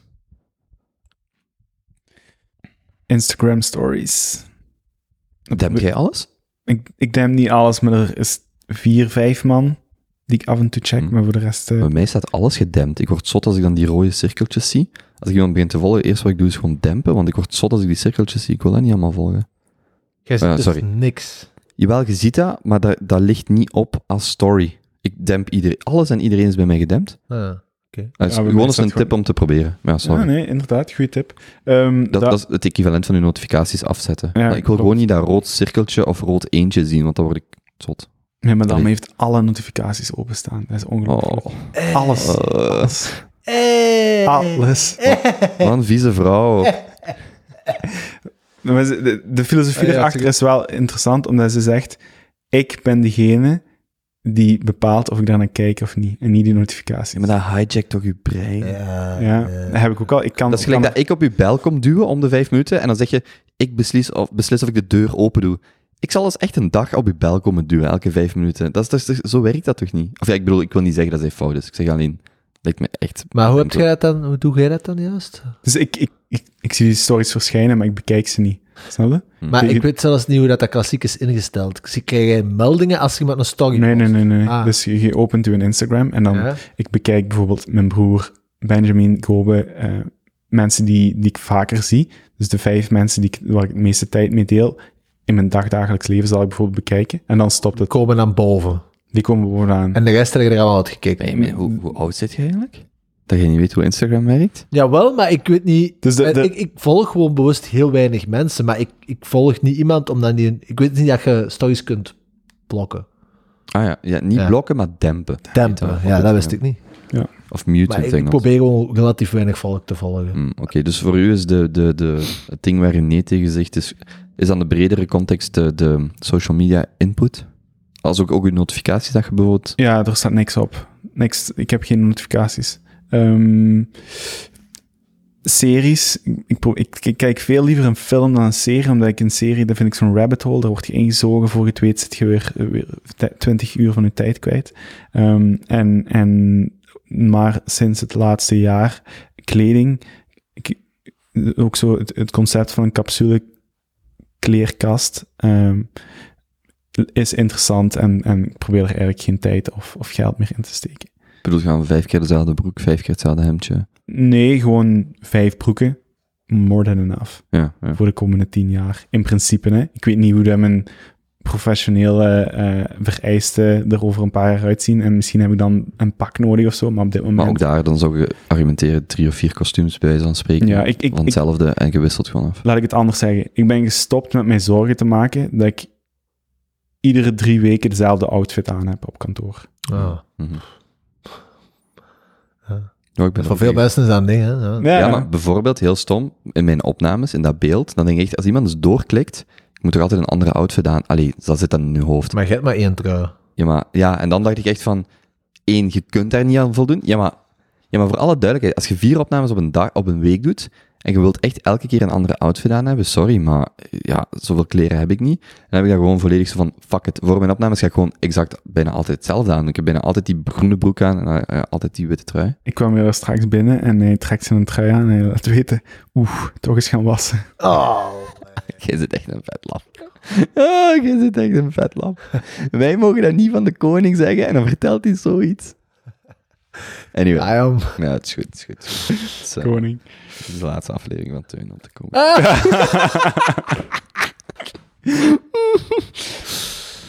Oké, eh, ik, Wanneer ga, komt Teun nog eens als ik mijn trui gewassen heb?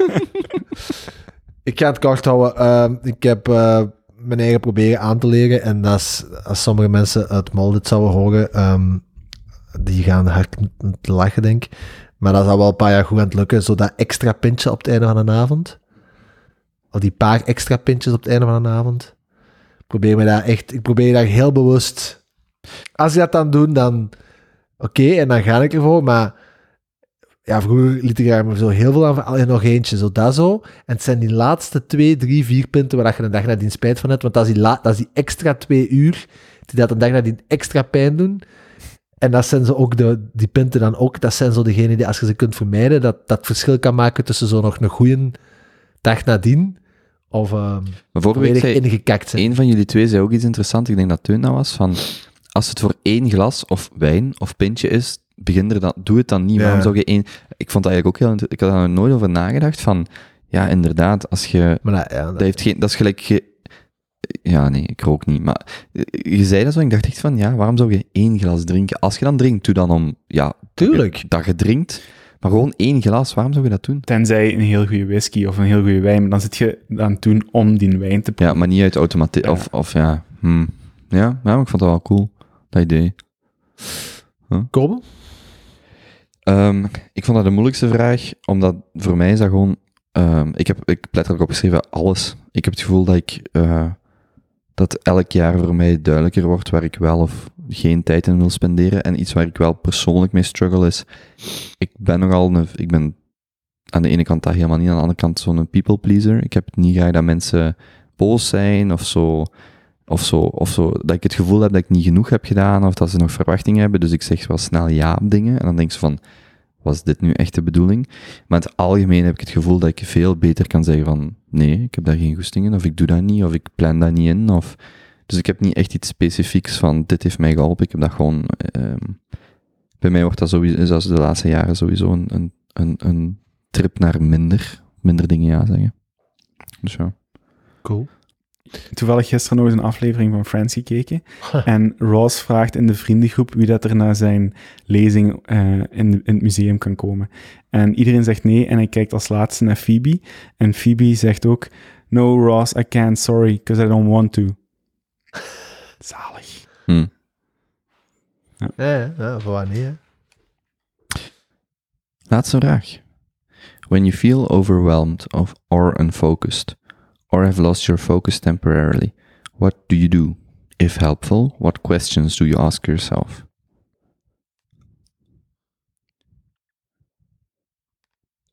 Ik vraag me meestal af, heb ik genoeg geslapen? Ehm, dat, is, de eerste vraag. Genoeg geslapen, meestal heb ik dan waarschijnlijk ook niet genoeg geslapen. En dan is er gewoon een vrij standaard ritme. Ehm, workout of een paar eh, oefeningen voor een half uurtje. Koude douche, even mediteren.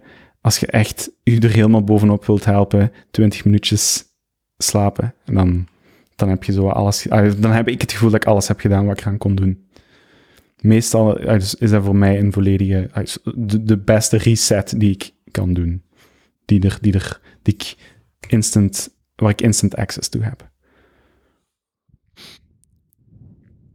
Ehm, als ik me overweldigd, overweldigd, ja, ja, nee, O- Overweldigd. overweldigd voel, Je mocht dat zo zeggen. denk ik komen. Niemand, niemand verwacht dat jij dat... Ja, Oké. Ehm, als ik mij overweldigd voel, dan probeer ik, meneer, heb ik de laatste, laatste tijd aangeleerd om terug te gaan vallen op structuur. Dan kijk ik naar mijn Asana, dan zie ik dat daar veel te veel staat. Oké, en dan echt gewoon 10 minuutjes, kwartiertje pakken. Dus trouwens, Asana is mijn, mijn tool. Van oké, wat wil ik vandaag nog afkrijgen? Wat is realistisch om nog af te krijgen? Wat, wat verschuif ik later in de week? Wat, en dan, dat helpt voor mij heel veel. En dan in het algemeen is voor mij, merk ik, en dat is een continue oefening denk ik in de huidige maatschappij, proberen aandacht te houden op de dingen die dat er zijn, of die dat er te doen voor u. Want we leven in een, eh, een aandachtsmaatschappij die dan niks probeert als uw aandacht af te leiden. Maar ik denk, eh, zoals Toon juist ook al aanhaalt, dat dat iets is dat je eh, jezelf voor een groot deel kunt aanleren door de juiste gewoontes. En ik geloof hoe langer meer ook in dat dat ook echt een spier is. Dus um, juist gelijk als dat je een biceps of je, of je quadriceps kunt trainen door veel dezelfde uh, oefeningen te doen. Um, en kun je steeds wat meer gaan, gaan heffen, is dat volgens mij juist hetzelfde met je aandachtsvermogen. Uh, en als jij je bepaalde oefeningen doet, waarvoor laat mij persoonlijk meditatie ook een grote is, um, en bijvoorbeeld je gsm wegleggen, en niet omgedraaid, maar gewoon ook uit het zicht, dat soort van zaken, ga je denk ik merken dat als je dat consistent probeert te doen, en ook consistent een beetje beter probeert te doen, dat dat ook steeds beter en beter lukt. Um, je hebt daar altijd aan variabel bij, gelijk als slaap, maar Ehm, ja, ik denk dat dat gewoon een spier is. Dus probeer ook geen onrealistische verwachtingen te zetten, te snel. Ehm, je gaat ook niet de eerste keer dat je naar de fitness gaat twee keer je lichaamsgewicht squatten. Ehm bouw daar rustig op. Ehm, en ik denk dat dat voor ons, allee, ik merk dat bij mij toch, dat dat, dat gaan levenslange uitdagingen blijven. Hè. Zolang we met dat pakje in onze, in onze gsm of in ons broekzak rondwandelen, gaat dat een continue struggle zijn om daar tegen te vechten. Hè. En binnen tien jaar zit in onze kop. Wat, wat wordt dan? Maar ik vind het wel heel cool, en dat is mij persoonlijk ook wel echt een goal, als je zo over laatst had ik daar in Tim Ferriss over horen praten, dat hij zegt, als ik werk, ik werk voor drie, vier uur op een dag, maar voor mij is werk, en ik denk daar echt dikwijls aan de laatste tijd, is echt werk voor mij is, ik weet exact wat ik wil in die drie uur, vier uur wil klaarkrijgen een gsm, en die komt in die drie, vier uur niet aan te pas. Ik ben naar het wc gegaan daarvoor. Ik heb drinken daar staan en ik heb iets voor te eten. En er is geen reden waarom dat ik in die drie, vier uur mij zou moeten onderbreken in hetgeen wat ik aan het doen ben. En hij zegt, en als je dat doet, als je daar eens mee begint, en als je je als gewoon kunt opleggen om drie, vier uur per dag op die manier te werken, hij zegt, dan doe je twee, drie keer zoveel als wat de gemiddelde Amerikaan doet, of de gemiddelde Europeaan doet vandaag in een normale werkdag. Want jij wordt 180 keer onderbroken. Let's face it, Slack, mail, e-mail, bericht. En elke keer als je onderbroken wordt, moet je opnieuw die 10 minuten kwartier boete doen om voordat je terug gefocust bent. En dat is gewoon volgens mij een van de, zo niet de grootste uitdagingen waar dat wij als moderne mens voor staan. Doet mij aan uh, Deep Work van Cal Newport, denk ik. Mhm. Dat boek en dat essay. Help, hebben jullie zo van die noise cancelling koptelefoons? Help. Ik heb nu sinds twee weken noise cancelling. Is dat een gimmick of is dat Nee, echt wel het nee, geld dat is waard? geen waard? gimmick. Ja? Want Ja. ik was voor die van Bose aan het kijken, zo 2 2,75 of... hoop die, ik hoop die QC... Van, is dat die Sony? Nee, die van Bose, die, die serie... Die oude serie. Dat zijn ook die in-ears, niet over-ears. Nee, Ja. over-ears. Die Quiet Comforts, ja. Ja, maar, dat is ook, Comforts. maar in ieder geval, pak dat dat 200, 250 euro is. Is dat geld waard voor die... Absoluut. Ja? Ik, Ja. ben, ik zit nu aan mijn tweede setje pads, dus ik, ik heb die al zo vaak gedragen dat mijn leder op mijn oren begint af te slijten. Dus ehm ja, dat is geweldig. Oké, oké, dat is goed voor mij om te weten. Ehm, ik heb de vraag eerder geïnterpreteerd, of niet vanuit het tijdelijke focus verliezen, maar eh, eerder algemeen gevoel. Ik wil daar graag meegeven. Voor mij zijn er echt drie triggers waarin ik heel hard merk dat ik zo in een slechte vibe zit.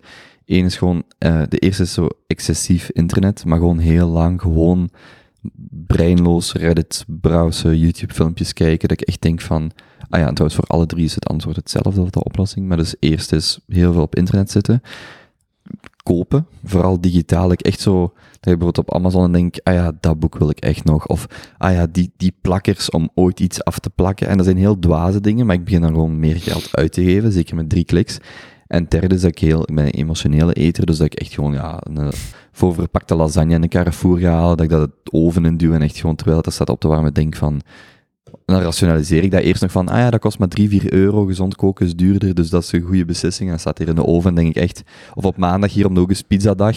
En zo, ah ja, één keer per week mag dat wel, ga ik mijn pizza halen, zeker die grote, want die van kaasrand, dat is super lekker.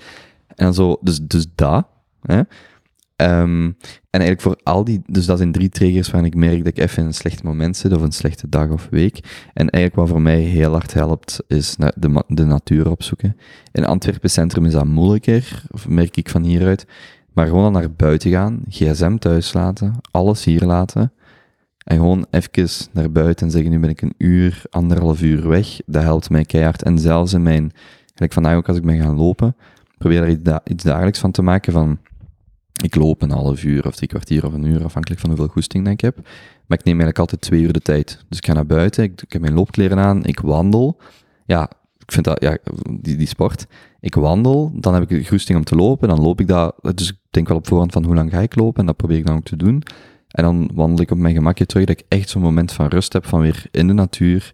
Ik heb dan vaak wel mijn, mijn smartphone bij voor zo muziek te luisteren, maar ik heb daar geen internet op. Dus dat is echt zo, kom daar gigantisch van tot rust. En mij helpt om elke dag zo even naar buiten te gaan, om te vermijden dat dat te hard gebeurt. Maar echt, ja, natuur op zoek is voor mij toekoer eh de mirakeloplossing voor veel dingen. Dat was het, hè. Mooi slot. Op die noot, Mag ik nog één ding delen? zeker. Heb jij nog tijd om dat te delen? Ja, het gaat niet lang duren. Maar ik heb echt al, ik weet niet hoeveel tikkels ik nu al gezeten heb, maar ik heb echt al tikkels gedacht achteraf, oh, dat moet ik echt eens meegeven. Want dit is toch zo'n beetje een, twee afleveringen geweest daar zo gaat om, om tips en tricks en advies en zo. Ehm, er is één nummer dat... Dit ga ik eruit knippen. Stel je voor. Kom, waar is dat stuk eruit Kun jij muziek koppelen? Ehm, copyright issues, hè. Als dat publiek domein Ja? is. Ja. Als jij Het nu, is geen publiek domein. Maar als jij nu gitaar meeneemt en je speelt dan is dat geen probleem. Maar als ik hier muziek onder je kunt zetten, hier geen nummer aankoppelen. Welk? Is, is, publiek, is het commercieel? Nee, het is commercieel. Ja, ik heb dan copyright issues, hè. Ja, oké. Dan ga ik het gewoon zeggen. Ehm, er is één nummer waar ik, eh, waar ik van vind dat iedereen dat eens moet geluisterd hebben. Eh, en dat noemt Ocean van John Butler. Er zijn heel veel mensen die dat dan nog nooit gehoord hebben. En ik ben nog altijd, want hij heeft 44 miljoen views wel op YouTube. Eh, maar ik ben nog altijd heel aangenaam door verrast en ook jaloers op als er mensen zijn die dat nog niet geluisterd hebben. Nee, ik, ik ken dat ook Eh, niet. Dat, Ja, dat- zie, dat is nog- voilà. Kijk, ja. Oké, dat gaat ook in de show notes staan. Dus oké, maar Met ik, ga mijn, ik, ga mijn met boodschap, ik ga mijn boodschap gewoon naar Elle richten dan, hè, maar naar de luisteraar, doe gewoon hetzelfde. Maar doe jezelf een plezier en pak uw beste koptelefoon of je beste geluidsinstallatie. Vanavond, of wanneer dat je dit aan het luisteren bent, tijdens dat je aan het lopen bent. Vlak voordat je gaat slapen zou ik niet doen, want je gaat vol met adrenaline zitten.